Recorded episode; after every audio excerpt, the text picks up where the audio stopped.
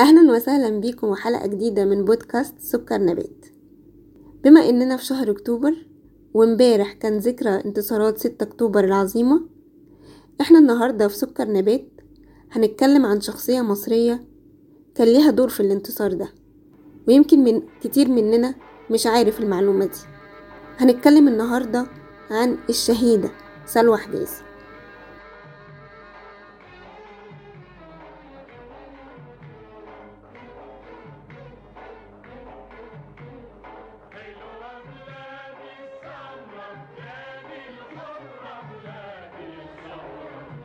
سلوى حجازي اتولدت في واحد يناير ألف تسعمية تلاتة وتلاتين وتوفيت أو استشهدت في واحد وعشرين فبراير ألف تسعمية تلاتة وسبعين واللي هيسمع التاريخ دوت ممكن يستغرب إن هي توفيت في فبراير وإحنا بنتكلم عن حرب أكتوبر.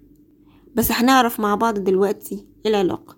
وقبل ما نعرف الحكاية بتاعة علاقة سلوى حجازي بانتصار حرب أكتوبر خلينا الأول نعرف مين هي سلوى حجازي سلوى حجازي كانت مذيعة تلفزيونية مصرية وكان لها عدد من البرامج المشهورة والناجحة زي شريط تسجيل العالم يغني المجلة الفنية وعصافير الجنة. وكمان كانت بتمثل التلفزيون العربي في المؤتمرات الدولية. بالإضافة لده كانت هي الوسيطة بين المخابرات المصرية وعملاء المخابرات المصرية في الخارج.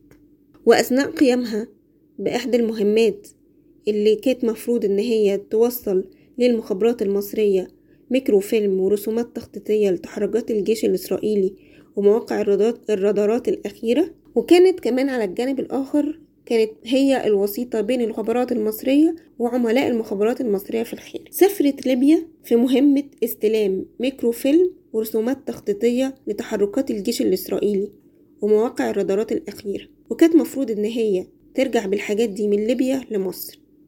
وعشان كده كانت مستهدفة من المخابرات الأمريكية ومن جهاز الموساد الإسرائيلي.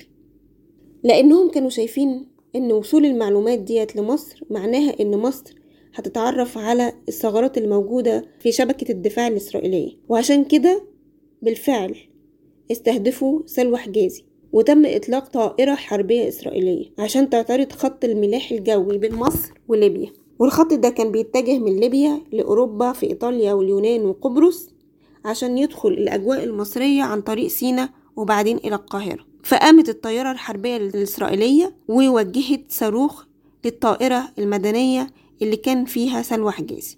وده كان في 21 فبراير سنة 1973 للأسف كل اللي كان على الطيارة وقتها ماتوا وكان عددهم حوالي 108 نجا بس خمس أشخاص كان من بينهم مساعد الطيار. بس المعلومات وصلت مصر وده كان بسبب ذكاء سلوى حجازي اللي حست فعلا إن هي متراقبة. وعشان كده سلمت الميك...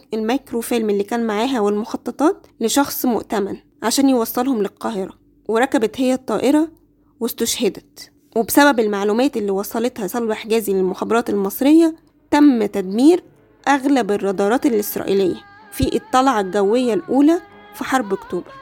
وهو ده كان دور سلوى حجازي في انتصارات أكتوبر.